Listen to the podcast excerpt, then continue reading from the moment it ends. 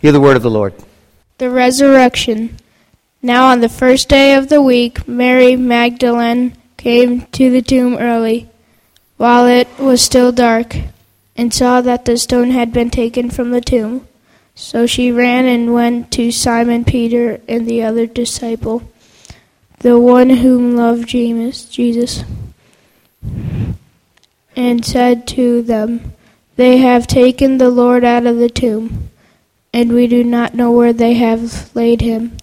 So Peter went out with the other disciple, and they were going toward the tomb. Both of them were running together, but the other disciple outran Peter and reached the tomb first. And stopping to look in, he saw the lined clothes lying there but he did not go in. Then Simon Peter came, following him, and went into the tomb. He saw the lined clothes lying there, and the face cloth which had been on Jesus' head, not lying with the lined clothes, but folded up in a place by itself.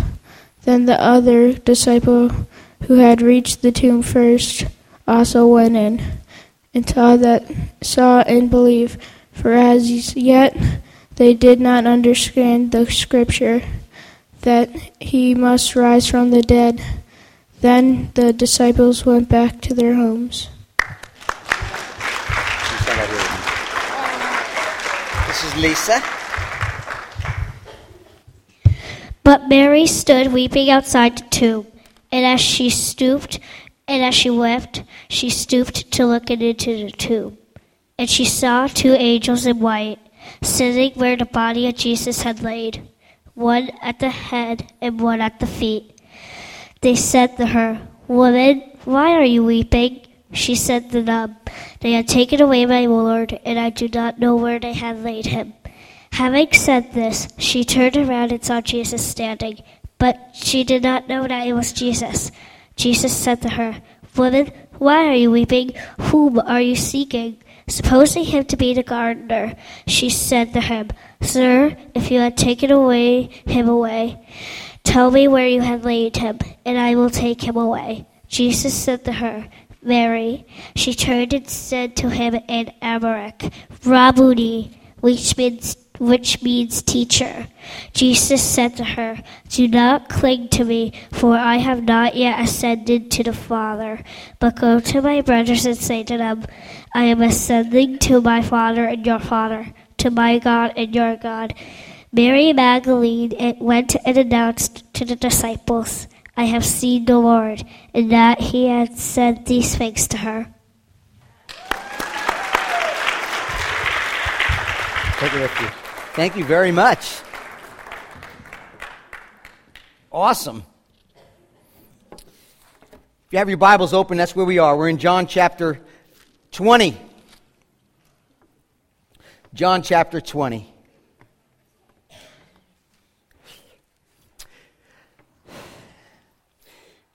We've been up, oh, children are dismissed. I don't want to miss that. Although we won't be long, about 25 minutes.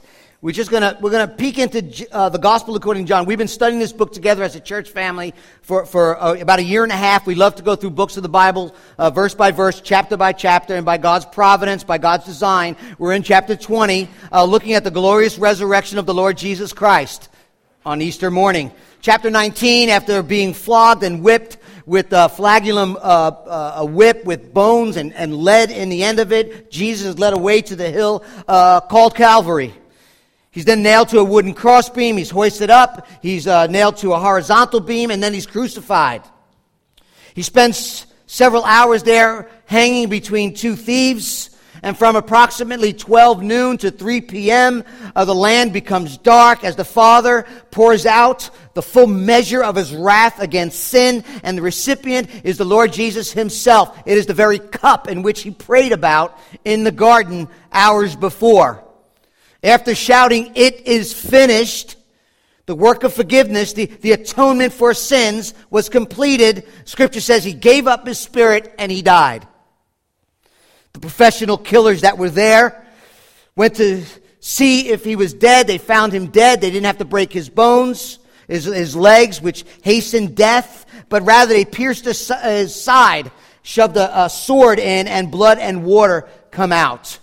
Joseph of Arimathea, a rich man, asks Pilate for the body. Pilate, unsure, acts a centurion who's in charge, who, who knows when a body is, is dead, says Jesus has died, and Pilate grants Joseph of Arimathea the body of Jesus. He is taken down before the Sabbath begins, before sundown. The scriptures tell us at this point that Nicodemus, a follower of Jesus, also joined Joseph, and, and, and these two men, along with Mary Magdalene and some other women, prepared Jesus' body for a proper Jewish burial.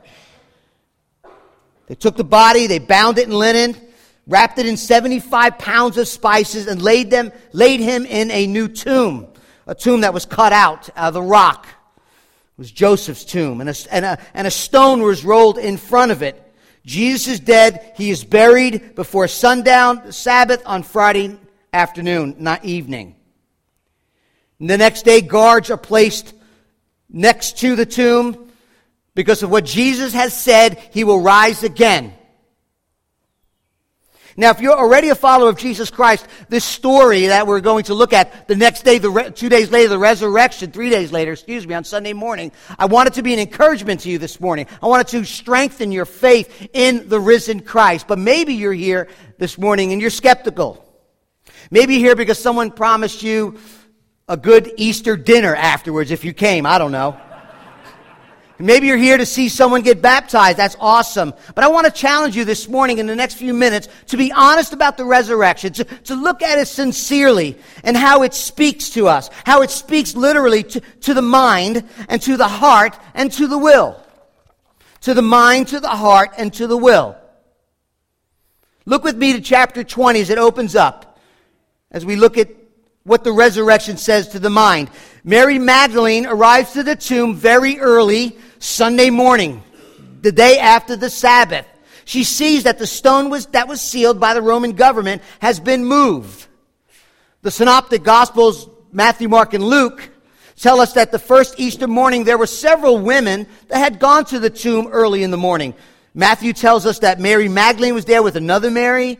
Mark mentions the two Marys and Salome. Luke says Mary and Joanna. So there, there are many there, but John mentions only Mary Magdalene, probably or most likely because he's emphasizing her because she's the first one to see the risen Christ.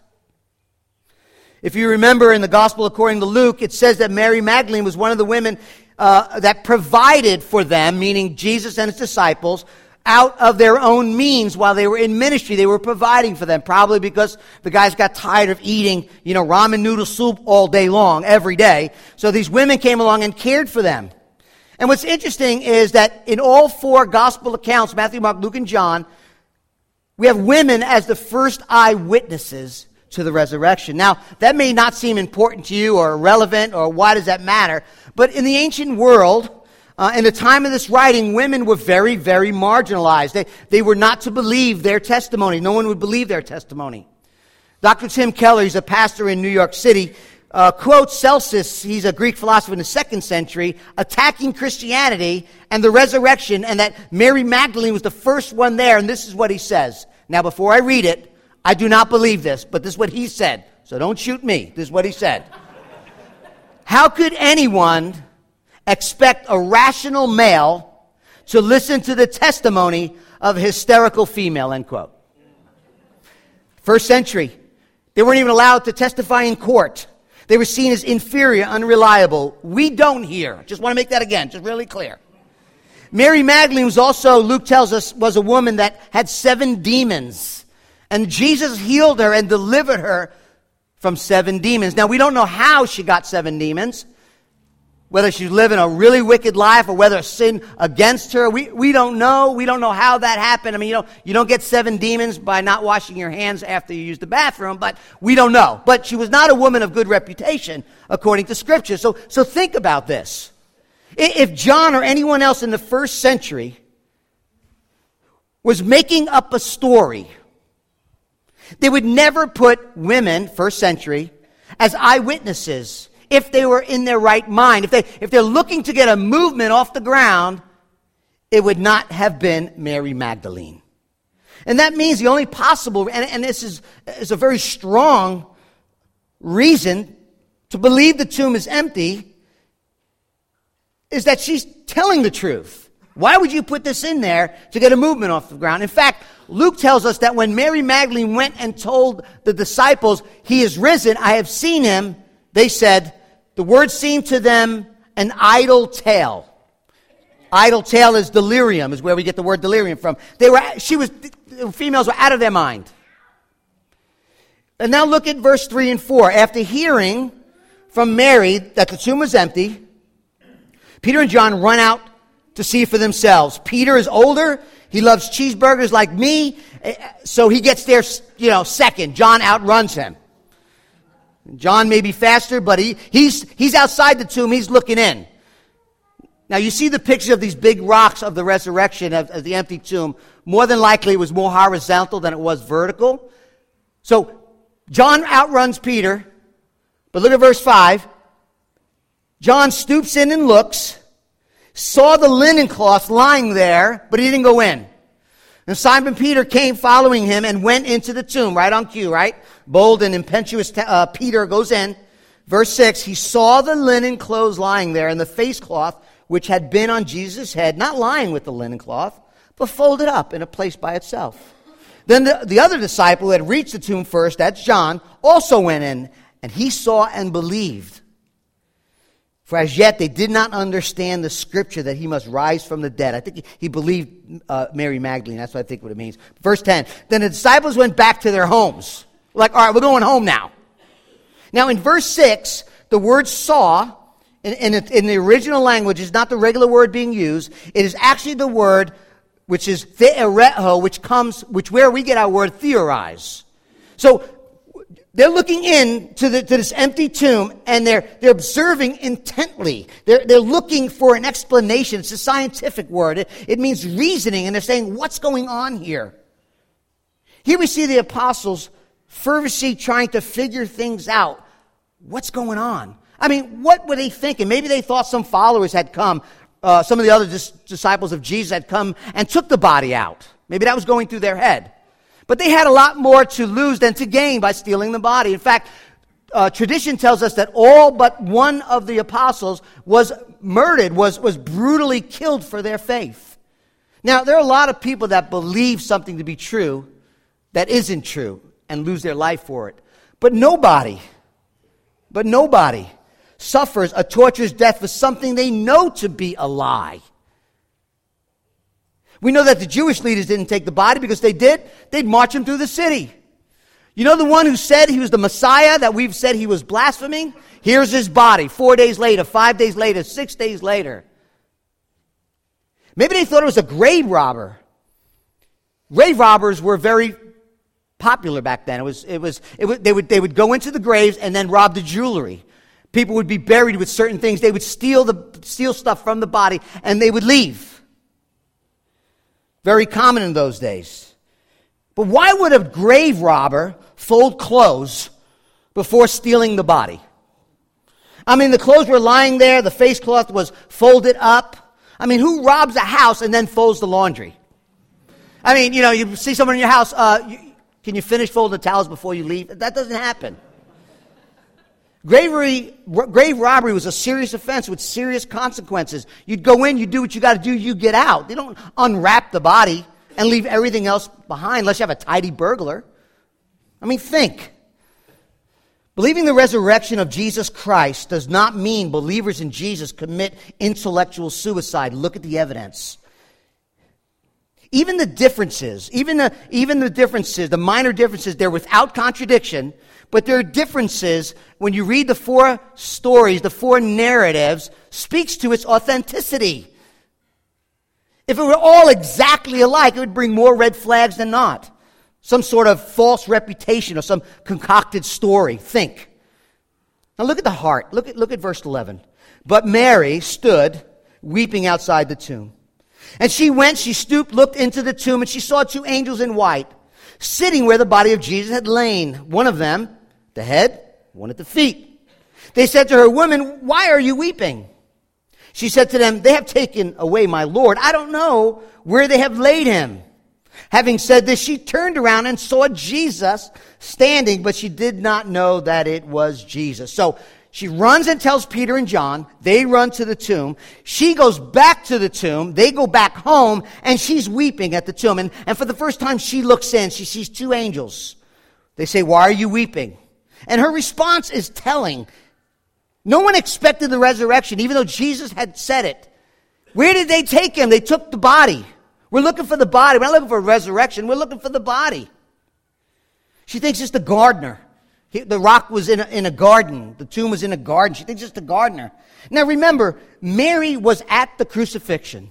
Mary was, Magdalene was delivered by demons. Mary Magdalene cared and ministered to Jesus. She's heartbroken. She's weeping. She's crying. She's hurting. She is deeply grieving. Leon Morris captures the beauty of this scene. He says this There is something very moving about this first meeting of the risen Lord with any of his followers. There is, moreover, a wonderful condescension involved. We have no reason for thinking of Mary as being a particularly important person, yet it was to her and not to any of the outstanding leaders of the apostolic band that the Lord appeared first. The story is told simply and with conviction. End quote. Maybe she didn't recognize him like when Jesus was on the road to Emmaus. Maybe she was crying, maybe she was upset, but maybe as Jesus was on the road to Emmaus, he comes across two disciples and, and they don't recognize him. Something wonderfully and beautifully have changed in his resurrection body. Maybe that's why. Verse 15, Jesus does speak. Jesus to us, the first words out of his mouth after his resurrection, Women, woman, why are you weeping? Whom are you seeking? Supposing to be the gardener. She's looking for a corpse. She encounters a person. Although Mary is filled with compassion, I believe, and love toward Jesus, but look at the beauty of Christ. Look at the beauty of our Savior going after her. Good counselors know it's vitally important to ask questions to help people to see and reveal truth. And in love and in gentleness, Jesus reveals himself to her. Verse 15, she said to him, Sir, if you have carried him away, tell me where you have laid him, and I will take him away. Jesus said to her, Mary. Not Miss Magdalene, woman, lady, Mary. Although she's looking for a dead body, he's alive, and Christ comes to her. And he comes to us this morning in the same way. Hear his voice through the text, through the Spirit of God. That's how the gospel works. All of us are looking, all of us are seeking in the wrong places. And it's when Jesus shows up and reveals his love for you, his beauty, his glory, his grace that we can be found. That's the gospel. And when Jesus called her name Mary, what does she shout? Rabboni. She recognized him, teacher, master. As the, as the words come out of his mouth and he speaks her name, she recognizes him. John 10 27, my sheep hear my voice, Jesus said, and I know them and they follow me. In that moment, Mary experienced her own glorious resurrection. Her faith had died, but now we see it soaring. Hope had vanished, but now it's leaped. Now it has leaped again as Jesus uses her name to reveal himself to her. Dr. Tim Keller writes this about using the name of Mary. He says this If you want to know who you are, if you want to know who you are, Know me, Jesus talking. I know who you are. I made you. You are unique. The way you're going to find yourself and the way you're going to find your mission in life is not by trying to find yourself or trying to find your mission in life, but finding me. If you find me, you'll find yourself. When you grab me, when you get me, I'll call your name. End quote. You know, our culture is all about identity. Look deep within you. Try to identify yourself, then encourage yourself to, to be that identity. Here's the problem. Whatever we're searching for to give us value, significance, sense of value and worth, it doesn't stand the test of time. We know there's some brokenness in us. We know there's some brokenness in the world. We know that we are imperfect people and that we can never fulfill our own hearts and satisfaction of being unconditionally loved, totally accepted even those dark places in our life that nobody knows. And when we have that security that we are loved and forgiven, we know our identity. And here's the thing if we look outside of God, if we look outside of God for life sustaining stability, security, love, and acceptance, personhood, you're looking in an empty tomb in a dark place. Jesus is saying to us this morning, Know me, be united with me, the risen Lord. Know my love and grace for you, and you will know yourself.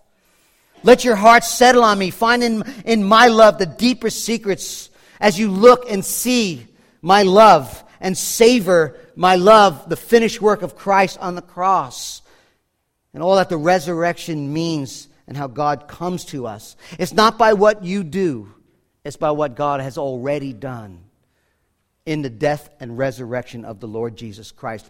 Let that speak to your heart. And finally, the will.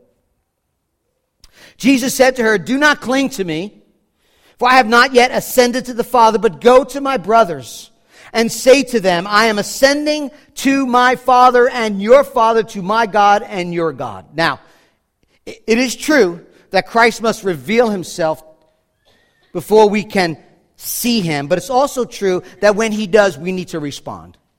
We just need to respond.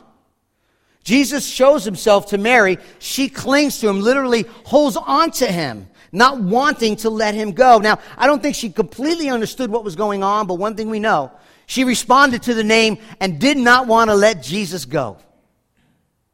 And if you've been tracking with us, Jesus has been saying over the past several months as we've been studying the scriptures I'm going to the cross, I'm bringing glory to my Father, and then I'm ascending.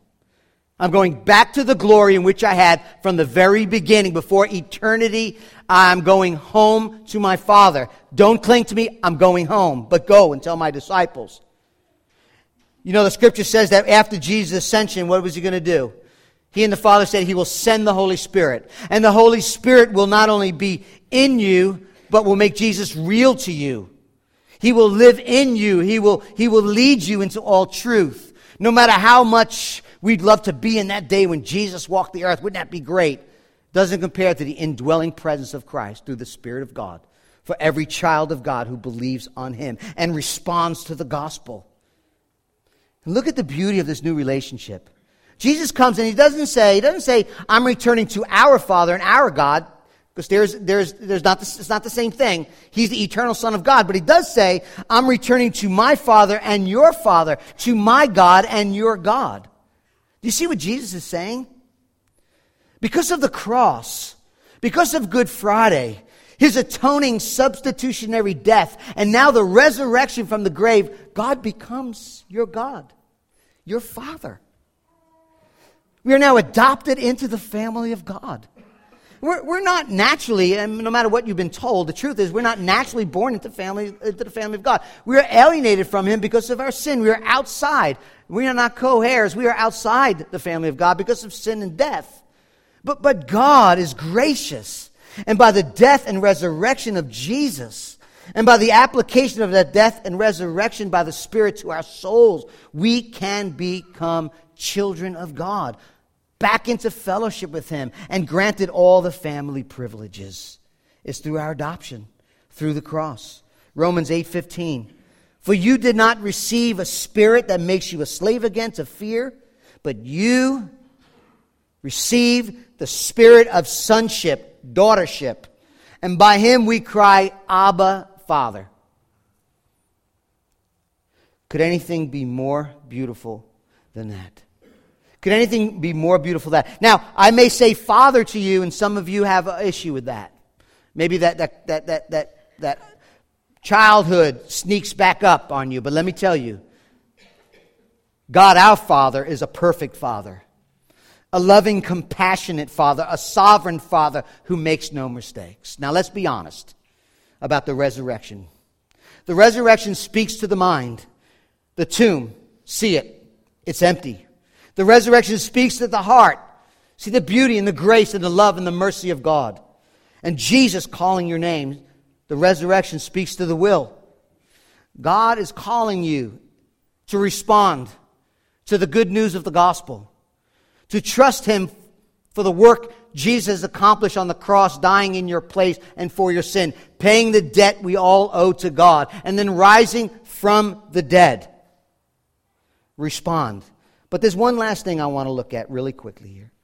Look with me back to verse 6 and 7. Simon Peter gets to the tomb, sees the clothes lying there, and the face cloth which had been on Jesus' head, not lying with the linen, but folded up in a place by itself. Now, if you've been tracking, again, if you've been tracking with us, we've been studying the gospel according to John. Does a dead man coming back to life wearing linen cloth sound familiar?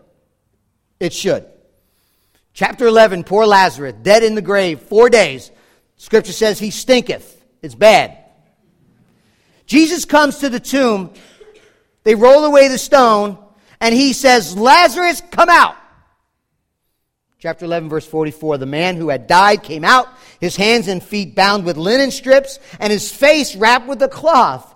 Jesus says to them, standing by, Unbind him and let him go. Do you see the contrast? John wants us to see that the resurrection, although some similarities, has blaring differences. Lazarus needed to be unbound because he has a mortal body which will die again. After the resurrection, Jesus does not have a mortal body, but a resurrected, glorified body. He will never die again. Romans 6 9, we know that Christ, being raised from the dead, will never die again. The resurrection of Jesus Christ, according to 1 Corinthians 15, is the first fruits of the harvest of the resurrection for all believers. Scholars think that Jesus just came right through the linen cloth, like he did coming through doors in, in, in, the end of chapter 20. The doors are locked, Jesus shows up. And yet he's able to say to Thomas, Put your hand here. Put your hand here. Feel me. Know and believe. He goes and eats fish with the disciples. He has this resurrected body that goes through walls and can eat fish. Easter, listen, shows us. The resurrection shows us. The empty tomb not only validates all the claims and all the teachings of Jesus Christ, his resurrection is our cosmic receipt of our sins paid in full. But let me tell you something, family. It's our only hope in life and death.